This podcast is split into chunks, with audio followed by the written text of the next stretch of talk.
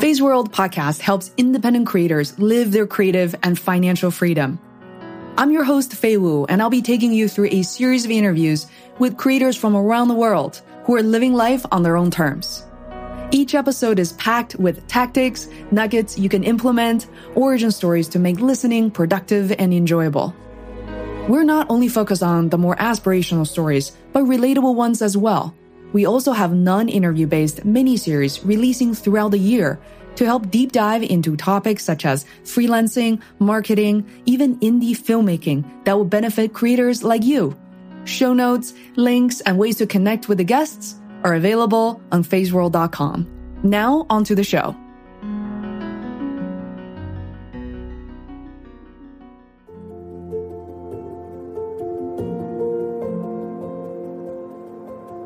Hello there. This is Fei again from Feisworld. Thank you for joining us this week on the Feisworld podcast. I have a guest named Darius Foroux. In English, it translates to rich and kindly, and that's the first name of our guest today. And this name is originated from Iran. But Darius was born and raised in Holland, and his parents are immigrants from Iran. Dutch is his first language, along with Iranian, not English, but you never know through his writing. As I learned during our conversation earlier, English is an official language used by schools and nearly all the universities in Holland. And Darius also worked in England for a few years. Don't we all love these amazing origin stories? So why interview Darius? Like, who is this guy? Darius, a name not as familiar to you perhaps compared to someone like Seth Godin, Malcolm Gladwell, or Tim Ferriss. He is the most read author on Medium. But how? Darius shows no jazz hands during our recording. It's truly a step by step, drip by drip process of how he built his company, which includes writing, books, workshops, and he showcases many drawings of his own on his website, which makes it intimate and memorable. I couldn't help but purchasing an iPad Pro for myself recently to get started, doing that for Feisworld Media, whether it's podcast or who knows, our new YouTube channel, because I've always loved drawing. In fact, I pop into his website and constantly recommend his content and style of writing to my friends and clients I work with. It's incredibly personal, no nonsense, and to the point. He's also the author of six books, including the most recent release, Think Straight, and also What It Takes to Be Free. There's one question that is at the core of his work How can we live a useful life that matters? In addition, Darius also writes about productivity. How can we achieve more without sacrificing our well being, habits, what habits will make our lives better, and how can we form them? Decision making. What ways of thinking lead to better decisions? Last but not least, personal finance. How do we build wealth without sacrificing our integrity? In this episode, we talk about the power we have all within us, which we often overlook. So, learn to write, to persuade, have a point of view is really critical in the 21st century. And I want to take a moment and thank you for listening. It's been five years since we started this podcast. I won't be here without you. So I'm also thrilled to announce that we have started a YouTube channel. You can find us simply by searching for Feisworld, F-E-I-S W-O-R-L-D, where I share more tips and tools for independent creators to help them thrive financially and creatively. Without further ado, please welcome Darius Foroux to the Feisworld podcast.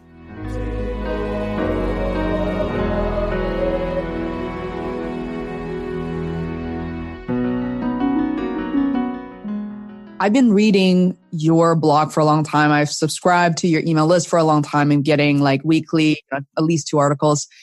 And reminded me today that your writing is like similar to Seth in a way. Do you read a lot from Seth Godin? Like, who are some of the people you follow and that you like and enjoy and respect? Yeah, so um, I do read Seth's work, and um, I remember because I studied marketing, um, that's my background. I, uh, I, so here in the Netherlands, um, you have university colleges and you have like real universities. So I did both, and I did both of them. I uh, specialized in marketing.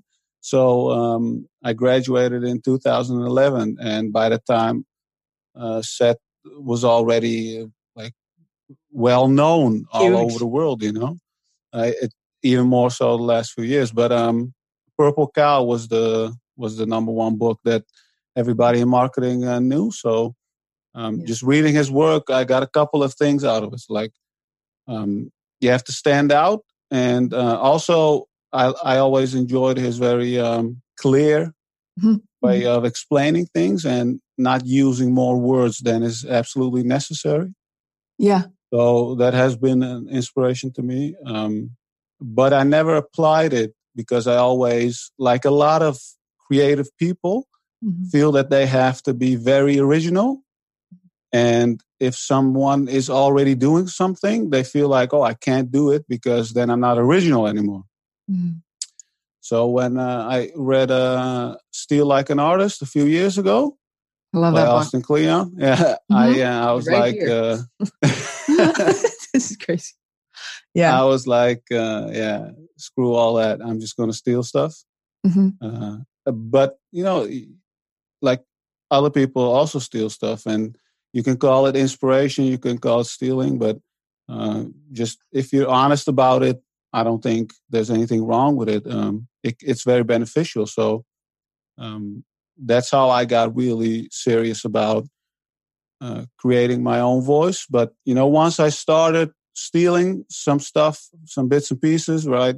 Seth's work. Uh, I enjoyed mm-hmm. Ryan Holiday's work, um, and and especially reading Ryan Holiday's work was beneficial to me because he was he's the same age as I am.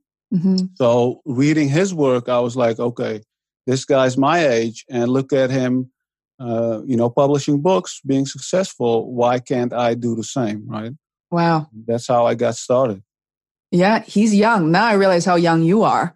Wow, mm-hmm. this is this is incredible. So, you know, it's interesting. Like sometimes after I find myself interviewing people whose work I'm very familiar with, and I find mm-hmm. myself to be like, you know, my head just draws these blanks of feeling that I know you really well through your writing. And I think that's the feeling that I'm getting from you. And I know you write about that quite a bit too of someone your readers feel like they're already your best friends and yeah.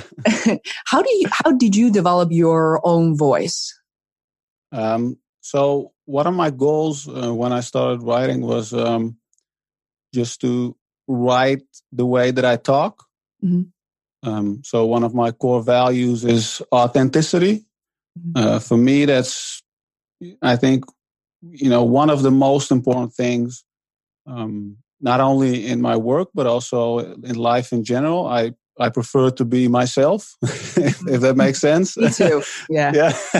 yeah. and um, because uh, a few years ago, so before I started my writing career, I was a little bit um, thinking about, you know, what direction should I take with my, uh, with my, should, what direction should I go in with my career? And um, I also have a family business that we started in 2010, mm-hmm. uh, which has nothing to do with, you know, things that I'm passionate about. It's a wholesaler of industrial laundry machines, right? so it's great because people have to uh, wash their uh, linen mm-hmm. and clothes and whatnot. But uh, I wasn't passionate about it. But I learned a lot of business skills, persuasion skills, all those things. Uh, but when I started um, thinking about, you know, what should I do? Mm-hmm. I was like, okay, I want to try working for a corporation. So that's what I did. I moved to London, worked for an IT research firm. And then at that stage, I was like, okay, a lot of people are not being themselves. And I noticed it my, with myself as well. I was like, wow, I'm starting to change a little bit. And I didn't like that. So at that time, I really made the decision uh, like, I'm going to be myself mm-hmm. and in whatever I do. So I decided to pursue a writing career. And I was like, I'm going to do this the way that I want to. And if people, if it doesn't resonate with people, I was okay with that because I made the decision and it kind of gave me peace, you know? So um, that's how I really um, found my voice, or is just to accept mm-hmm. um, who I am. I know that you started writing uh, consistently and really taking it serious in 2015. Uh, were you writing a lot before then as well, or literally the year 2015 is when you developed your voice, your formula, and your content? Yeah, actually, it was uh, at, at that time that I started uh, writing consistently. Um, and before that, I, I had thought about writing uh, years earlier because I remember when I graduated, mm-hmm. um, I thought about giving writing a try and I was always passionate about it. But at the time, I had nothing to write about. yeah, you know. yeah. Um, so I was like, you know, I don't, I don't have anything to share. So at that time, I can't remember exactly whether I made this, uh, whether I made a conscious decision or not. But I remember just quitting mm-hmm. writing, and I was like, okay, I'm going to just explore the world and I'm going to travel. I'm going to uh, give um, our family business my best. Mm-hmm. And I'm going to say yes to a lot of opportunities. And that brought me to a lot of places. I spent like almost a month in Shanghai working with a partner of our family business, uh, working on a uh, software system for uh, industrial laundry machines. Uh, that was very interesting. Uh-huh. Um, yeah, I spent some time in the U.S. Um, out in uh, uh, outside of New Haven, mm-hmm. um, also working with a partner, um, and and you know traveled a lot in, in Europe as well, where, because it's a very international business. It's a small industry, uh, and it's very connected all over the world. So uh, that brought me a lot of uh, new lessons um, in terms of just you know working with people from different mm-hmm. um, cultures and different mentalities and i think you know that that was very beneficial to me as a person and it, it helped me to you know develop a lot of emotional intelligence mm. I think traveling really helps. And I always encourage people, especially when they're younger, ideally before 25, to go move to a country for a while, six months to a year, and speak a completely different language. So, meaning if you're English, then, you know, yeah, come to the US is very convenient, but it would be really awesome to have to explore and learn something from the ground up. Uh, how many mm-hmm. languages do you speak, if I may ask? You clearly speak Dutch, English. Yeah. And Farsi as well.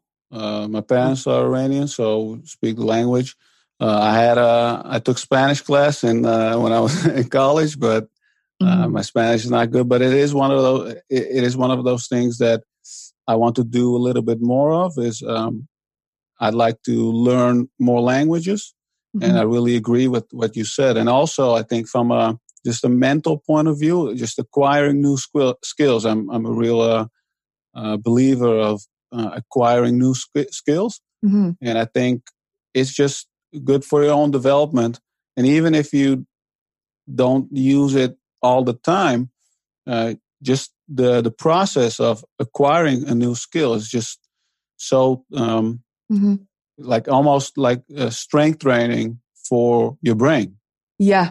I mean, this is, uh, you know, for many, many years, we've been running our podcast for five years now.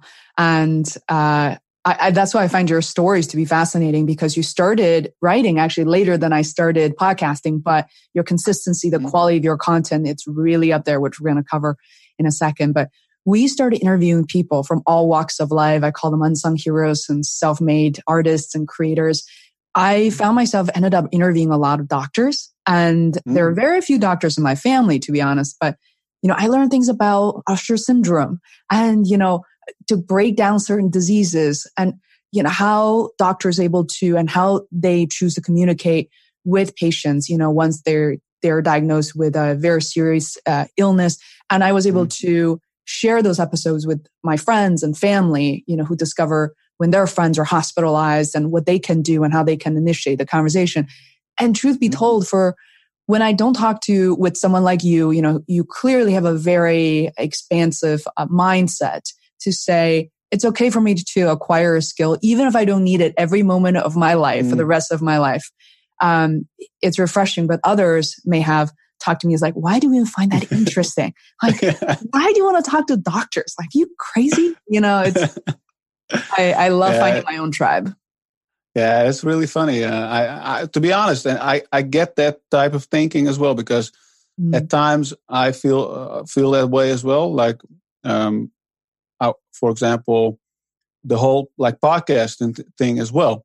So I have my own podcast, and I was very interested and and passionate about it, mm-hmm. and I learned some skills that I'm probably never going to use outside of running my own podcast in uh-huh. terms uh-huh. of just audio editing and uh, all that stuff. Um, but I don't know. There is something about I really like. Um, you know how you maybe you can relate to this as well. When you started your own podcast, it's like you get so absorbed in figuring everything out. Yeah. Right, and that's a yeah. good feeling oh, it feels great. And, you know, recently we just, same thing happened to me for the second time, which is for uh, my partner and producer to start exploring YouTube. And, mm. and we were trying to be, and I know you have a YouTube channel. I actually watched a lot of your videos, including like the setup uh, of your mm. studio and how you have this whiteboard, right? And, and yeah, yeah. I, I find it really fascinating. I wanted to watch a video from you because I love your content. And I find your content to be so much more relatable than someone to say, you should really have a $50,000 camera. And this is the mm. perfect lighting system for another $20,000. Like you're, you're all about, Hey, let's get raw. Let's create. And this is how you do it. And mm. I, you know, I wake up, I think people like us go to sleep happy, wake up vibrant and, yeah. you know, ready to tackle and to learn new things. Yeah. I can feel it like in my blood. Mm. It's like I'm dancing to a piece of music I love. Yeah, definitely. Uh, I feel the same. And um, it's just this thing. Uh, I was talking to, I can't remember, I was talking to somebody this week who um, who was really surprised. Some, someone, I think, uh, at the gym who uh, I got talking with him and he uh, was like, hey, let me look at your website and mm-hmm. immediately mm. looked it up and it was like, yeah, who does this? Who does the drawings? Uh, who did the design? And who did this? It was like, yeah, I did that. Yeah. And it was like, who did it? I, like, I did that. It was like, and then after a while, I was like, dude, I do everything myself. and, and, for some people, mm. it's mm. weird, but I don't know. To me, it's the the first thing that I think of is how can I learn to do this? Mm. And to be honest, like I accept that at some things um, I'm not as good as somebody who's doing that for their whole life. Mm-hmm.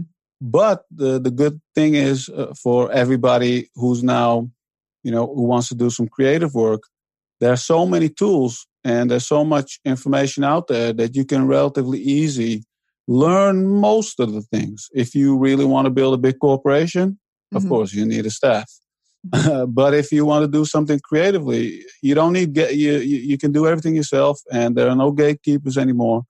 Uh, so you know, I think that's that's very exciting.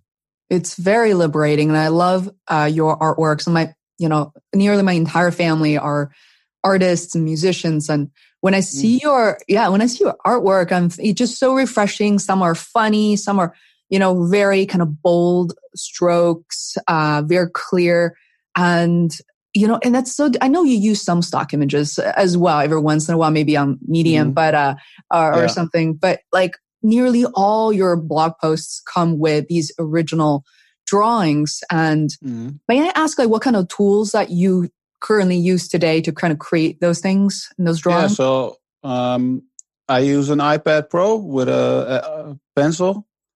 yes. So that that's the like I was pretty lucky as well with um, uh, with the whole blogging stuff. I think my blog really took off in 2016, and you know the iPad Pro came out as well. I think around that time. Yeah. So yeah. it was a great tool for me because I could really, um, you know, establish a, a true identity for myself creatively and if I didn't have that tool, it would be very difficult because before that, if you mm-hmm. look at my very early posts, it was also stock images. Mm-hmm. But I, I never liked that. I really hated using that mm-hmm. uh, because I just, I don't know. I was like, to me, a lot of blog posts, because we're visual, right? Right. Mm-hmm. Most people uh, think visually and uh, if if I see a post and I see an image, I connect the post with the image, mm-hmm. and if I if I see the image popping up somewhere else, I'm like, whoa, what's going on, right? I just I just can't place it in my brain. mm-hmm. And I was thinking like, okay, what if other people have that as well, my readers? Um, it will make it difficult for me to stand out uh, if people share your stuff on social media. Uh, I mm. just want people to look at my stuff and instantly recognize, hey, it's That's Darius, you know? Wow. Oh, I regret for not drawing myself because I actually grew up drawing and I mm. have my iPad Pro. and I think that's why your work, you know, resonated with me. And people are asking me, yeah. Fei, why don't you draw the, you know, featured image images for your blog post or just be creative mm. with the podcast guest posts and things like that? Um, that's brilliant. And before I forget, I have to ask, your English is right to the point. If you didn't call out the fact that, you know, you're yeah. from Holland and, you know, uh, you went to school here and there, like, uh, why and how did you choose English as your primary writing language as opposed to Dutch or some mm. other language? So yeah, this is uh, a lot of people are often surprised by this, but I think uh, here in the Netherlands they made a very good uh, strategic choice. I think. Uh, around ten or twenty years ago, I can't remember exactly. I, I read somewhere, but um, so n- all business schools and all business um, degrees mm-hmm. in the Netherlands are English. Mm, gotcha. Right. So um, I've been studying English or studying uh, material in English mm-hmm. since I was 17. So that's when I got to University College. And when I got my uh, um, graduate degree, not only was the material in English, we had to speak English as well in class mm-hmm. and doing the presentations. Uh, so at that time, um, I really improved my English a lot mm-hmm. because reading academic English is a lot different from reading a Fight Club novel, right? Or uh, right. Uh, Catcher in the Rye or whatever, right? Mm-hmm. Um, so at that time, I also was all in with that decision of, hey, the Netherlands is a small country. It, it depends on international relationships and uh, the service industry is very big here. So I was like, okay, I'm, go- I'm, I'm going all in with this. And the next step that I made was in 2000, so 2013 or 14, when I moved to London, obviously I had to speak English every day, mm-hmm. I started thinking in English as well after a while. Mm-hmm. And for me, that was really um, the turning point of I'm just going to go all in with English because my goal uh, with with writing is to reach uh, as much people as I can, as, as many people as I can. So um, to me, that was it wasn't a very difficult decision, and I'm glad that um, I was always interested in English as well. So I remember reading English books when I was 16. Mm. You know, so that that came quite natural to me, fortunately. Yeah, I interviewed uh, Ai Ming Wei, who was um, going to high school with me, and she's uh, from Am- not Amsterdam, but she's from Holland. And mm. I remember her as a 15 year old with very fluent English. And at the time, I was 17. I couldn't even detect any accent. Mm. Uh, you know, we both attended American high schools. So I noticed that. And then I traveled to Amsterdam in 2010. And I realized out of all the European countries outside of the UK that I traveled to, definitely Dutch people have the best English and are the most comfortable speaking the language. Like they, you know, they just, they're, you can barely even notice there's a switch. They look at you, they mm-hmm. know that you're from elsewhere and English just comes right out. And yeah. I know that this was originally a first question I wanted to ask you, but I, I'm kind of curious for you to, you know, I don't know when, you know, uh, when your parents uh, immigrated to mm-hmm. Holland and what was it like for you to grow up and you know were your parents considered as immigrants mm-hmm. and uh, was mm-hmm. that dynamic like so yeah well i was one so um, i you know basically i adopted all the the dutch values and and just way of thinking and and uh, because the netherlands is very um, very individual uh, focused on the individual. Mhm. The culture is not a um, it's not a people don't have a group mentality like you see in the East. Mm. Um, so it, it's very um, focused on on the individual and and um, my parents were also really um, on board with that. So I was raised very liberally, and I think that really uh, helped my um, or really influenced my writing. Right, like my last book or my latest book is called "What It Takes to Be Free," which is yeah, I love that title. Mhm. basically all about um, you know the, the philosophy that I've adopted and that, that's influenced by you know Dutch culture, but also uh, you know American philosophy. I I really like uh, Emerson and Thoreau. Um, but just growing up, um, I was also surrounded by uh, a lot of Dutch people. So what you al- also see here and in European countries and also in America is that uh, actually everywhere where immigrants are, a lot of people decide to surround themselves Mhm. with their own uh, people from the same country, right?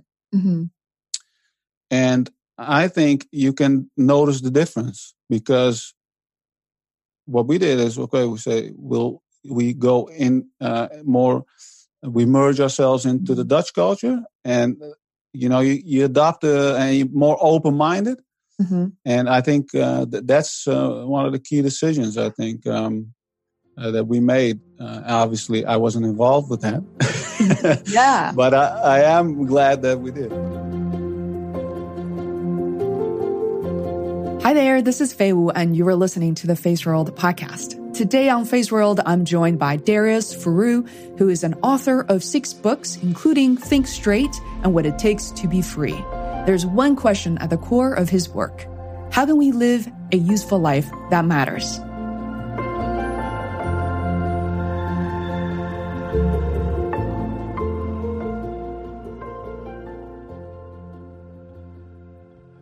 I, I think that was the mentality I had as well. I, you know, I came to the US from China when I was 17 and kind of thrown Mm. into the American high school culture.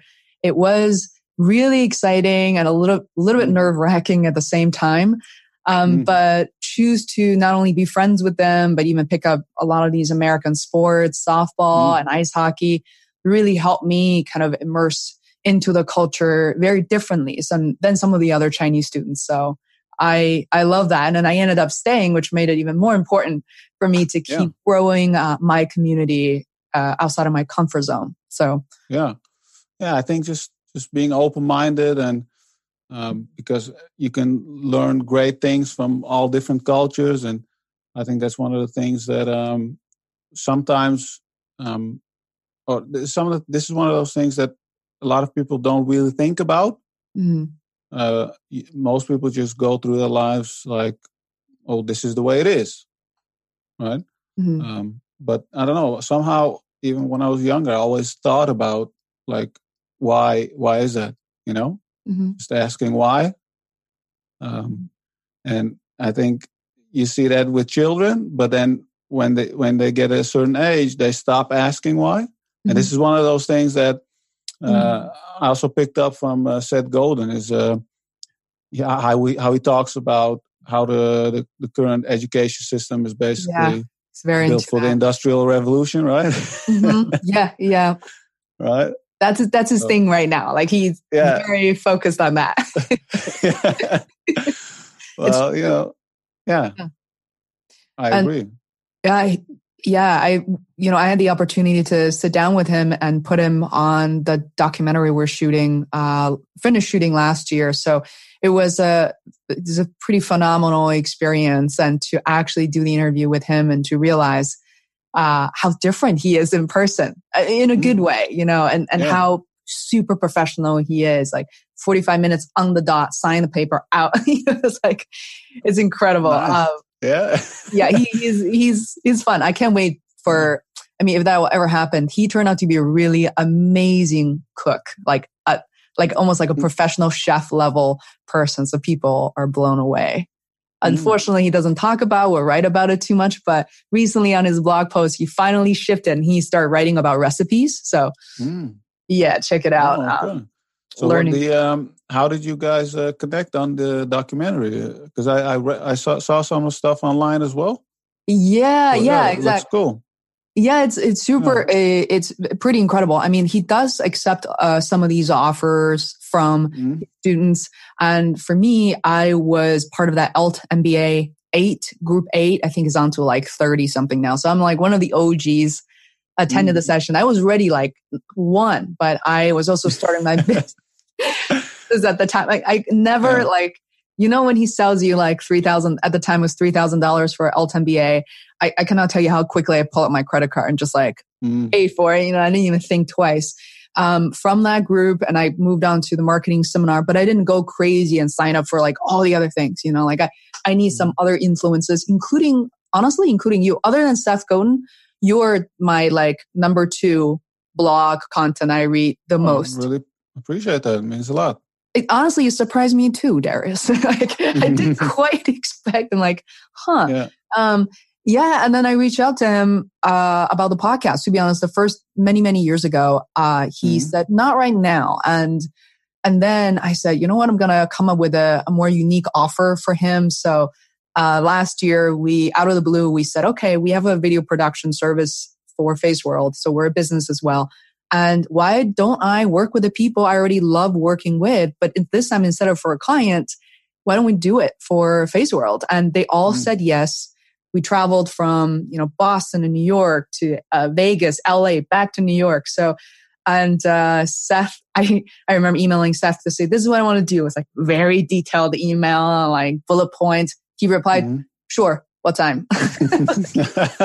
oh my god. Uh, Yeah, and, and that was yeah. pretty funny. So we went, we drove to uh, Hastings on Hudson. That's where he he doesn't even live in uh, Manhattan. So we had several people we had to interview and film in Manhattan. And we ended up driving this massive van with all the you know professional camera equipments to Hastings on Hudson, rent an Airbnb there, set up a hotel room, and put him in there. So I was like, Mhm. Seth, please come meet me at Marriott Room 114. I know it sounds really creepy, but I need you to come. and he showed up. I was like, oh, thank God. So yeah, that was Yeah, that was cool. Uh, you know, I, I can uh, I, funny few things, right? So, like uh, the fact that he f- initially said no, and then you came, you were thinking about oh, how how can I get him, uh, you know, get to connect with him on something else, and I think that's, you know, when you reached out to me as well, I I, I can really uh, sense that you you real, and you know, when I checked out the the website and the stuff that you're doing, I was like, oh, that, that's really cool because Yes. um, I, I get a, quite a lot of uh, requests of people say, "Hey, do you want to come on the podcast, or do you want to do this, or do you want to do that?" And Mm. um, uh, you know, uh, often I don't. You don't ha- even have to look at the website. You can just tell by the email. Email. Yeah, yeah. It's like, Yeah. who is this? Yeah. Yeah, it, it's just the, the way that uh, people communicate. Somehow you get a sense of what people like. I- I can tell if somebody's not really interested in me. Yeah. Like, well, that it doesn't really come across as you know somebody's really interested in in sharing the world or, or or the your message. Mhm. And also, I really like just connecting with people who are also uh, have a mission. yeah. So um, that's why you know I you know that that's those one of the things that I also kind of picked up from studying guys like Seth Godin Mhm. um, is that a lot of authors they just go on book tour Yeah. uh, and now like or actually podcasting tour and they just go everywhere yeah. And I don't know I, like I don't I'm not really a fan of that I just I know. It's a lot of the know. same content, right? And it's like Yeah. recycled content and the bullet points they go through. Yeah, it's it's it's interesting that you notice that as well because Mm. I tell some of the younger podcasters, you know, everybody, we we really waited until we interviewed Seth and we used it very Mm. strategically and we we're not trying to prop him up as he is like the you know, he is the goal, he's the end goal or yeah the most celebrated guest we've ever had. Like we don't talk about him that way. Or any anyone else that who are quote unquote famous in tier one. I, I tell people like just by interviewing someone like Seth, like Tim Ferriss, really doesn't do much for your show. Like we should all be aware of the, yeah, you might see a little spike, but mm. you know, they're everywhere. There's an information overload on these people. But, yeah. you know, when I, when I yeah. interview a mom who's willing to talk about postpartum depression and how she raised her kids, some of those episodes go viral. Like, because mm. they're willing to share and they pour their heart out and then yeah. they're, they're, they're, stories you've never heard and that resonates yeah, yeah, with people so that's a very very good point and i hope that people who are listening to this really uh, can resonate or just it, it has to click at some point for uh, you know because uh, often you just think oh if i do this yeah then. I'll blow up right or I'll get a lot of attention. Or if I can connect with this person, uh, maybe you know something will happen. And mm-hmm. like you say, the chances are that nothing will happen. yeah, yeah, uh, at least like, like the, the, the the the the big chances that nothing will happen. Uh, and and my my um I think my advantage of when I started my blog was I was already um, kind of going through the whole starting a business phase and mm-hmm. connecting with people and doing a lot of sales and persuasion and I, by the time like even though i have a message with my blog and and, and i try to you know i, I want to give as much as i can mm-hmm. it's also a business right mm-hmm. it's a career so um, I, I realized that it's not a popularity contest, right? Like mm-hmm. if I can, uh, I don't know, interview some some prolific name, uh, like what does that do for me, or what does it do for my listener or reader? Mm-hmm. Like I don't know. What's what's the point? Most people just try to engage in a pissing contest or so. "Oh, look at me! Look at like." I don't. I never cared about that kind of stuff. And I think if we let that type of thinking go, then you can focus on your message and what you're trying to create and what mm-hmm. what kind of value that you you can uh, bring to the world. And if you spend most of your energy on that, then the rest will come. You know. Yeah. Uh, uh, uh one of the things that uh, really meant a lot to me recently was that um, so another guy that I uh, have studied and also see as an inspiration is uh, Derek Sivers. Mm-hmm. And um, I've been in touch with him through email f- for a few years uh, when I actually got started. And he's he's famous for just replying to everybody, and uh, that's one of the things. When I saw it initially, I was like, I'm going to do that as well. Mm-hmm. So I, you know, make that a like a job of mine as well. Like I try to reply to almost everybody, mm-hmm. unless they're assholes, you know. Mm-hmm. Yeah, exactly. I, in that case, I won't. But um, uh, so uh, last week, one of my readers read my latest book mm-hmm. and emailed Derek uh, by himself yeah. and said, "Hey, you should. I think you should. I think you will like this book. Uh, go check it out." And I already sent my book to Derek previously, and then he mm-hmm. emailed me and he forwarded the email and he was like, "I think you really like this." And then I, I read, and I read the email and I was like, "Wow, that's that's that's what you want. You know, you want that mm-hmm. um, people will share your stuff because they want to, and not because you push people or that you try to somehow, I don't know, fabricate some mm-hmm. kind of I don't know. Oh, look at me, I'm cool. You know." Yeah. I mean, you're hitting the nail on its head. It's, it's about creating content that's worth sharing. And another term you like to use is you want to be usable. You want to be help, helpful, uh, useful and helpful as a human being. And how do you go about creating content that will resonate with people? And I know you write in your email marketing, uh, email marketing as in in your emails about how to write mm. better titles. And I use some of the tactics when I remember very clear, such as in your su- email subject line, when you include the word you, you know, when the mm. person opens up the newsletter, uh, it's more, the open rate will go higher. And I've yeah. tested that out and it works a thousand percent of the time. Mm. Um, you know, but how do you, do you ever find yourself kind of uh, formulate, create titles all the time? Do you use like a, these additional tools, you know, like TubeBuddy or something to kind of create the perfect keywords and tag? How do you go about creating yeah, so, things that are worth sharing? So in the beginning, I uh, tr- uh, use those tools uh, like headline analyzers and mm-hmm. that kind of stuff, and I, I, I, teach that in my writing course as well. Mm-hmm. Uh, but at the same time, I do mention that only uh, use those tools in the beginning when you're trying to figure things out and, and you want to have some guidelines. And, and it's like riding a bike.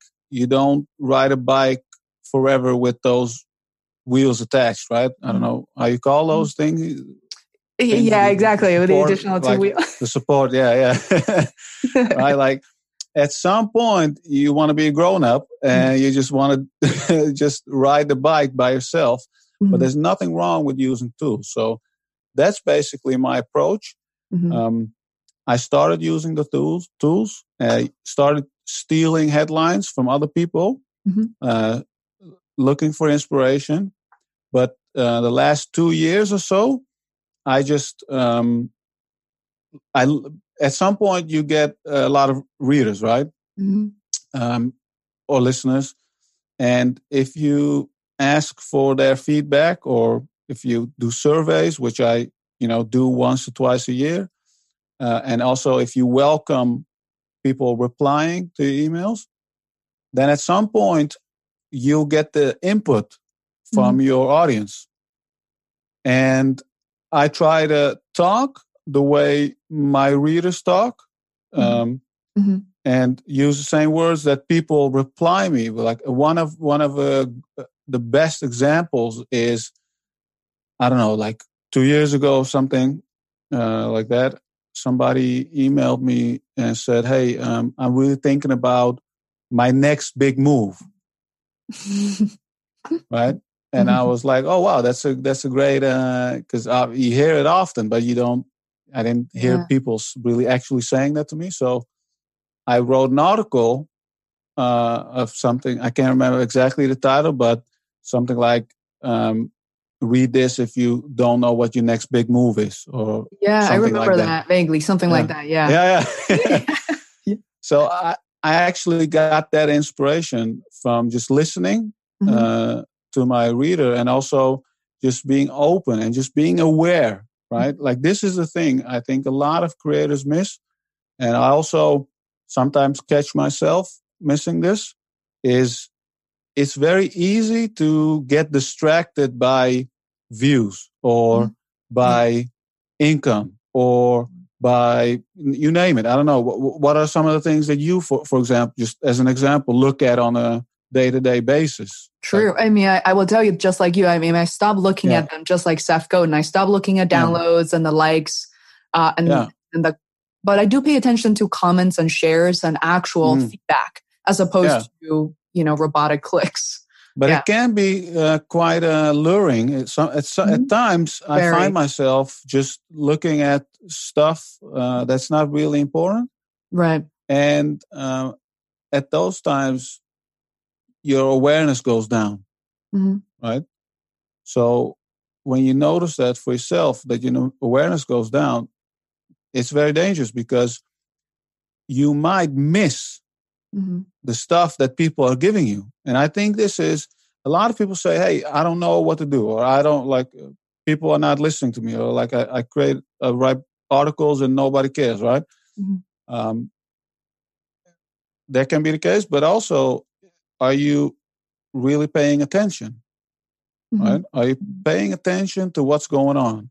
Mm-hmm. Are you reading the comments? Are you reading and replies? Well maybe you don't get any replies in the beginning but are you reading other people's posts? Are you reading people's reviews of books? That's one of the things that i really enjoy doing mm-hmm. right? Like i i read on goodreads and on amazon.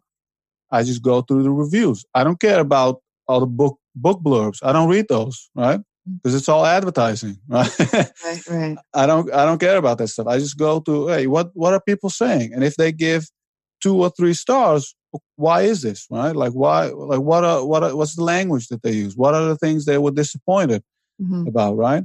So that's how i try to listen and uh, and and remember like hey what, what, like what's your core business? What's what's what's your core what's what's the thing that um you know makes you do what you do like what's the number one thing that's important to you like in my case that's writing articles mm-hmm. so uh, eh, like when I was creating vi- videos, I noticed it myself as well. Like, hey, I'm I'm kind of being uh, a little bit, you know, I'm missing some stuff when it comes to writing. So I made the decision, like I I need to stop doing this uh, like this frequently with the video because my articles will decrease in quality if I keep doing this. Right. Mm, interesting. So the, so that's how I think, you know, and I think the, the way of thinking is um, you can uh, apply that to anything that you do, right? Like mm-hmm. uh, in, in, terms of you don't have to be a blogger, but you can use this this mentality just mm-hmm. to you know improve any type of creative work or just professional work. I think. That's great advice, especially for people who have already hit the ground running and maybe someone like myself creating content on a regular basis? Like, how do you focus mm your energy? I know you talk a lot about methodologies, productivity. So I definitely encourage people to check that out. Um, you know, I, I also wonder, people always talk about finding your niche and, mm you know, your niche clearly in personal finance, productivity. I don't even have to look at the, mm the mm-hmm. habits and decision making. And do you, I mean, how long did it take for you to find your, that niche. And some people argue that's not niche enough, of course. Yeah, and, yeah. and and who do you think you're talking to? Like, how would you describe your audience? I know I packed yeah. two questions in there. Whichever. Yeah, well, that, well, that's that's good because that's a, a, an important topic, and a lot of people think about it. And I think mm-hmm. it's very complex because uh, it's difficult to get it right. But once you do get it right, then um, your your your stuff will probably take off. But um, yeah. So I started with um, only career advice. Mm-hmm. Um, and the reason was so when I was still in London, I've been always interested in personal development and career development. So, like, um, I I, uh, I wrote an article about how I read two books a week. Mm-hmm. Um, I've been doing that for you know several years now. So at some point people were asking me some stuff like hey how would you do this in terms of career decisions and career choices and so that's how i got so i started thinking oh i, I can do some career coaching mm-hmm. and that's how i started actually i i did some career coaching with a few people that i got to know in in the uk and in the netherlands as well uh, afterwards but then i started sharing the things that I talked about with them, mostly like sales and persuasion stuff. Like, okay, how do I get people to notice me, or how do I get people to in, invite me to a um, a job interview? And one of the techniques that I learned over the years was use uh, the start your uh, email message of your, your subject line with the your, right? Mm-hmm. That's one of those techniques. And I started sharing this, this kind of stuff. And then they got invited more often. They got a job, and then I was like, okay, oh, maybe I can turn this into like a website, and mm-hmm. um, started writing for that. But as I was uh, doing that, I was I kind of got bored with that relatively quickly. Yeah. yeah. yeah. Narrow, yeah. Yeah, exactly. So, and then I was thinking about like what you said. People say, "Hey, uh, choose a small niche. Um, but at the same time, I was like, well, what are some of the topics that a lot of people are interested in? Mm-hmm. Not only people are looking for a new job, because that's a, always a re- very small group mm-hmm. um, compared to people who are, for example, interested in the same topics that I was interested since I was 16, mm-hmm. as in, how can I improve myself? Mm-hmm. How can I get more stuff done in the same amount of time or less less time, right? Mm-hmm. So that's that was that was my mindset of like I'm going to cover the things that I'm passionate about, the things that are really important to me. And I learned through um, the career coaching as well. It's like, hey, these are challenges that a lot of people are facing. Like, okay, you get the job, that's great, but you also want, if you're ambitious, you're mm-hmm. thinking about, hey, what's my next move already? I think this is uh, what a lot of ambitious people have is that once they get a job or when they start a business, they already start thinking about, hey, how, where can I take this, right? Mm-hmm. So uh, that's how I started thinking from small to big. Mm-hmm. Actually, the other way around, like what most people recommend. So, in my case, I'm a good example of the advice that you hear out there yeah. is not always true. Uh, yeah. At least it's not true for you sometimes. Right. You know? Right.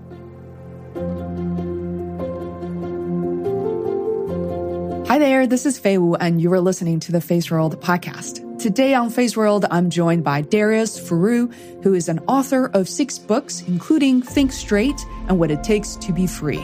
There's one question at the core of his work How can we live a useful life that matters?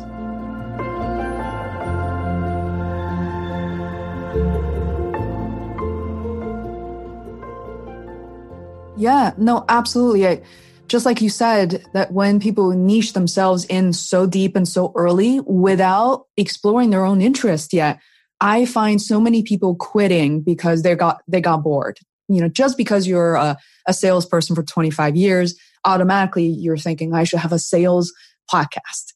And mm. this was actually a real scenario, but you know, you run out of fuel, especially if that's not even a exactly. career that you're interested in doing to begin mm. with. So definitely open it up and, and before you find something that you really love. Um, yeah. And, and by the way, I'm just curious. I, I know we're running over a little bit. I knew this was going to happen, but we'll make sure to pick like the best pockets yeah. of information launch that. Yeah, well, I'm okay um, on time, so. Oh, thank you. Thank you. It's, you're uh, very interesting to talk to, which does not surprise me. Um, who are these people you're talking to? Like, what, what, it, approximately if you have surveyed them or or find mm-hmm. out something oh, about yeah, them yeah. Oh, yeah. how old are they men women like what are they interested in where do they live in the world so um well funny enough uh, funny thing is that like 80% of my audience is the united states and uh, canada um but I, I think the reason in terms of location i think is um uh, the us like US obviously I think has the mindset mm-hmm. uh, that I also have is that you know you you want to grow, you want to improve. Um, I was thinking in terms of opportunity, so I think that's a very good uh, match from that mm-hmm. point of view. Um, mm-hmm. You don't have that as much in Europe, for example. Mm-hmm. A lot of people here, like the majority here, are like, "Oh yeah, it's fine, it's good, it's good enough," right? Mm-hmm. Mm-hmm. Um, in terms of um, in terms of age, I think there's that. It's funny, right? I recently got an email from someone who was 94. I honestly, I was like, how is that even possible? How like, right? Yeah, like, I, there are some people very yeah.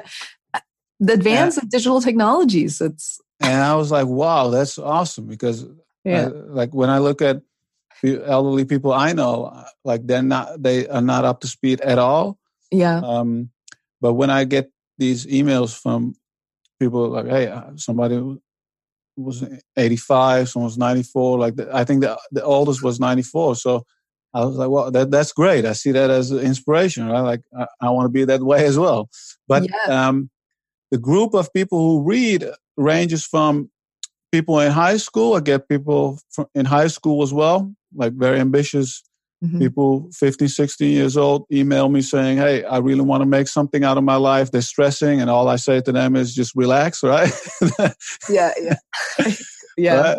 uh, but um, yeah from from like 15 16 to 94 but there's a difference in the people who um, buy my courses. Yeah. And there's also difference in people who um, uh, i think uh, not not the books, not not so much. I think the books also um, is very wide, but the the people who buy my courses are generally between 25 and like late 30s mm-hmm. who mm-hmm. want to you know make the next step in their career and looking for information frameworks, theories, strategies, mm-hmm. and actual techniques they can use to get to the next level. Um, and and and that's that's a group of people. And also, in terms of gender, uh, I think it was fifty-two percent uh, female and forty-eight percent uh, uh men. Mm-hmm. And and most of my students or most people who uh, register for my classes, the most feedback I get is uh, from the women actually. Uh, mm-hmm. them, uh, in my experience, uh, in my case, more engaged, more um, thinking about the stuff and asking more questions, and and and I really enjoy you know seeing that. And um, the men also obviously register for the courses, but what I see is often they mm. you know either you know don't have like the, the need to interact or whatever. I'm not surprised because you you know like I know that I don't want to just compare two writers, but I didn't bring up Seth Godin and there are similarities where I mean, if you attended one of Seth Godin's very like intimate gatherings at Hastings and mm. Hudson, you'll notice that there were more female than male. Mm-hmm. And among the, the male students, they're not the i mean i do like gary vee's content i you know agree with a lot of stuff he says but they're mm. more you don't see a lot of super macho like yeah headline and mm. you know making all these like jazz hands type of men yeah. at his group yeah. everybody's very grounded so i am not surprised that your readers yeah. and your students are more even a little more female and they love your approach i mean that's why we're talking right so yeah yeah yeah yeah no i'm i'm also not surprised as well. It's like I, it's like the that whole hustle uh, uh, scene is like not my scene. Yeah. Uh, so and I think um, yeah, I, I, I really enjoy it as well because uh, I get actual you know good feedback stuff mm-hmm. that I can really use and um, and also just uh, not only for the courses but also for my content. Like I said with you know the article that I wrote and I th- try to you know do it as much as I can. Uh, like not every week. There's a reader question in my articles, but if you like go through my articles, I think you know mm-hmm. every mm-hmm. One or two months or so, uh, definitely pick mm-hmm. up a few questions. You know. Yeah, well, this is very yeah. helpful and and to respect your time, I'm gonna try to I'm like trying to filter the remaining questions I have. Well, one of which is uh, I want to acknowledge and really con- not just congratulate you, but acknowledge the fact that you're one of the most, not one of the most, I think you are the most read authors on Medium, which mm-hmm. is a, I mean, huge, huge writing blogging platform in the US and, you know, top 10 crazy, like top 10, top 20 websites worldwide. I, I was looking up, uh, at least yeah. in its own category. And so, like, I wonder how, you know, when did you see that see your blog, your content really take off. I mean, that is a, that mm-hmm. is a huge badge and an accomplishment. Mm-hmm. And, you know, we're talking about it without saying it was a hustle and everybody should just follow this path and go viral. But yeah. like, how do you think that that actually happened for you? So I think a lot of things that we talked about in terms of listening and that kind of stuff, uh, that's that's really really important. Um, um, but also timing. Mm. And this is something that people don't really like to talk about. right. But it's true. It's, yeah. You know, because you don't have control over that stuff. Um, so I started posting articles uh, 2015. Mm-hmm. And at the time, uh, it was just starting to get popular in terms of productivity and business and self development. Before that, it was mostly like tech Mm. Um, he was very famous in the tech world, obviously because of the founder, Ev Williams, mm.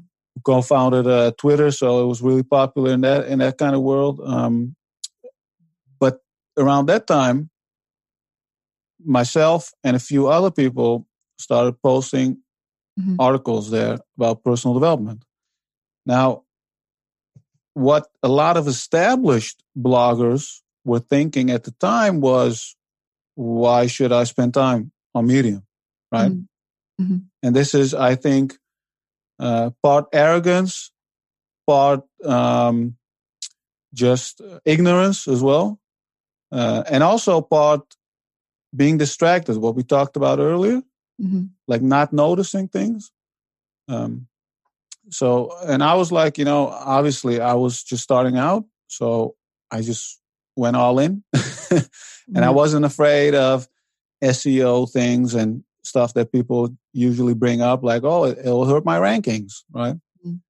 And I was like, you know what? Let me just put articles on there. And there's a, a great community at the time already, people responding. And I was like, oh, this is great because I can connect with people, learn more about uh, their challenges and all those things. Mm-hmm. Um, so that's how I got started.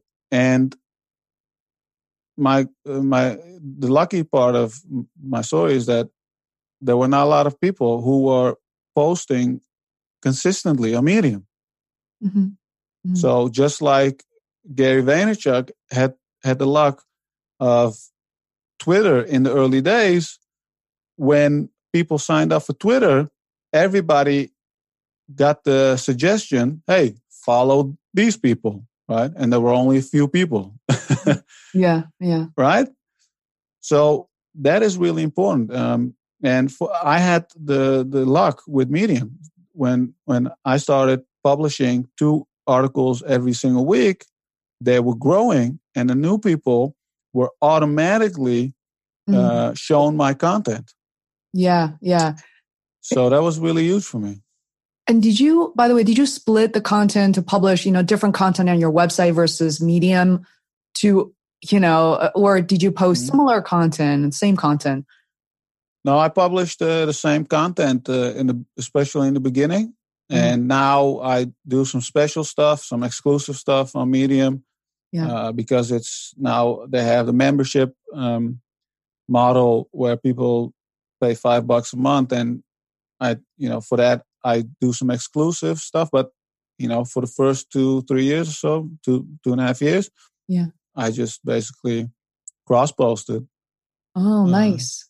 And what I learned was that, and this is the thing that a lot of people didn't pick up, I think, was um, in this case, a lot of readers enjoy just using the app, the yeah. Medium app. Mm-hmm. And um, for them, it was already a um, like some some added value that your stuff is available mm-hmm. on the platform.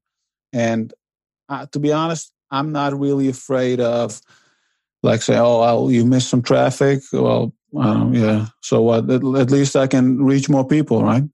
Mm-hmm. Yeah. No, this is super helpful to hear that. Yeah. Um, I will try to wrap up with one last question, which is you are clearly doing a lot. You're very strategic about going at different things, but without overthinking all the mm-hmm. processes mm-hmm. and or watching carefully what other people are doing. So I wonder your your day, your level of productivity, like how do you currently manage your days and your weeks? Do you you know separate them to today blog content only tomorrow youtube only day after courses? Like what, what does that look like for you on a weekly basis?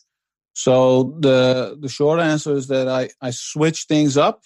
Um, like you said sometimes i dedicate a whole day sometimes i to, to writing uh, sometimes i write every single day mm-hmm. um, but my main philosophy is, and what I also teach in my productivity course, is that I want to do um, more work in the same amount of time, or at least I want to achieve mm-hmm. the same in mm-hmm. less time. Depends on how you look at it, right? Um, but what I like to do is I want to get the things that I want to get done that really um, move my business forward mm-hmm. in about three or four hours a day. And the reason that I men- mentioned three or four hours a day is because I noticed that throughout my working years, that that's about the best that you can get. right? Uh, even when I work from nine to five, like mm. I was just after four hours of focused work. That was it. You know, most of the time was spent on drinking coffee and just hanging out with coworkers, you know? Yeah. Yeah. Every, I think to know our own yeah. habits and yeah. follow the schedule around it, it's really important. And faking to be some, you know, someone else or yeah. something else. Yeah. Exactly. So that's my overall strategy. Mm-hmm. So my my goal is okay. I want to um, grow my blog. I want to, for example, I want to create a new course, or I, if I'm working on a new book, say okay, I want to finish this book in two months or three months, whatever. Mm-hmm. And then I think about how can I achieve those goals that I've set for myself mm-hmm. in about four hours a day. Yeah. And then I start planning my weeks. So that's one of the, the, the key strategies that I have been applying for like very long, uh, as, as, long as I can remember. I think I applied it in, in, in college. Um, just every Sunday, I sit down and just think about, you know, what does this week look like? Mm-hmm. And for example, next week, um, I'm also still involved with, with my family business. Mm-hmm. Um, we have a uh, like a conference for the industry mm-hmm. or like a trade show type of thing. Mm-hmm. and yeah, no, I just I, no, I think about your family business. yeah. yeah, good. Yeah, you know, uh, I still you know try to help out with that stuff. I, am not involved in the day to day anymore, but mm-hmm. um, on strategic stuff, I, I work, um, and you know, these few conferences a year. But um, I look at the week and I'm like, okay, how am I going to plan this week? Mm-hmm. And then I come up with the stuff that you talked about. Hey, okay, maybe this week it's better to dedicate one full day to writing mm-hmm. because I know based on my self knowledge and based on the way this week is going to look like, I'm not going to write every single day. Mm-hmm. Right? I, I, have to travel. I have to do this. I have to do that. I'm going to uh, use this strategy of I'm going to work on one specific project that full mm-hmm. day. So my my productivity strategy is very fluid, very mm-hmm. flexible. Mm-hmm. It's not very rigid, right? Mm-hmm. Like a lot of productivity experts, uh, teachers, and whatever. It's like, oh, this is a system, and you have to do it like this, and you have to mm-hmm. grab this and put it in this folder or whatever. Right? no, that's yeah. like that's not, how life works. And at least, yeah, that's not how I live. So um, that's that's about the the most high level answer that I can give. So like mm-hmm. it's a whole system, you know, and and it's it's like a it's like a holistic thing. I think. Yeah. Um, in in terms of energy as well, um, one of the my uh, part one of the strategies of, of my productivity system is to stay fit mm-hmm. and to work out mm-hmm. every single day. And you don't have to, you know, break a sweat every single day, but at least go for a brisk walk. Mm-hmm. Um, mm-hmm. and you know that that that keeps me focused and all those things that um, that you know influence your productivity.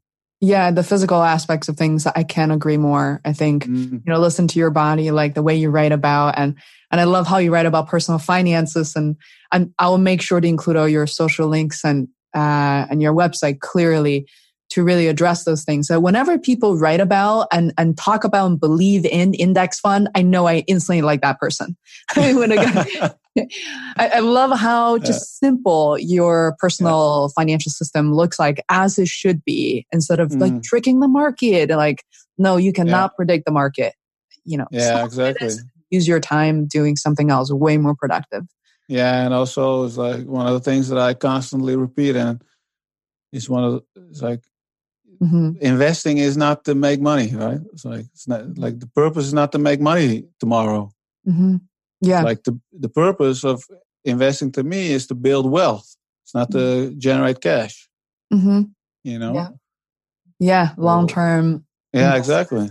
And that's one of the topics that uh, I added over the the years of just uh, starting out productivity, do, and then habits, and then decision making. Mm-hmm. And the latest one that I added was uh, personal finance, based on just listening. You know. yeah, yeah, exactly. It's like after all the that's why I also it's funny that we recently changed the description for the podcast to, you know, how we help independent creators live not just their creative freedom, but their financial freedom. And mm. to live it, I think it's so important because we've we know people who make a lot of money but don't really know how to actually live that freedom. They're completely trapped inside that system. But, you know, someone like you, you know, I, I know you write about you, you go to, you go to a restaurant, you have fun, you have these things you spend money on, and this is how you enjoy your life. And that's why I think mm-hmm. your latest book, it's, it's really going to shine among your audience. Um, so mm-hmm. I really appreciate the time that you've given. This episode of the Feisworld podcast is brought to you by Feisworld LLC, our marketing service agency created for independent creators and businesses. We offer website development, video production, marketing mentorship to people who want to tell better stories, level up, and create a profitable brand. Feisworld podcast team are chief editor and producer Herman Cevallos, associate producer Adam Leffert, social media and content manager Rose de Leon, transcript editor Alina Akhmedova, and lastly, myself, the creator and host of Feisworld. Thank you so much for listening.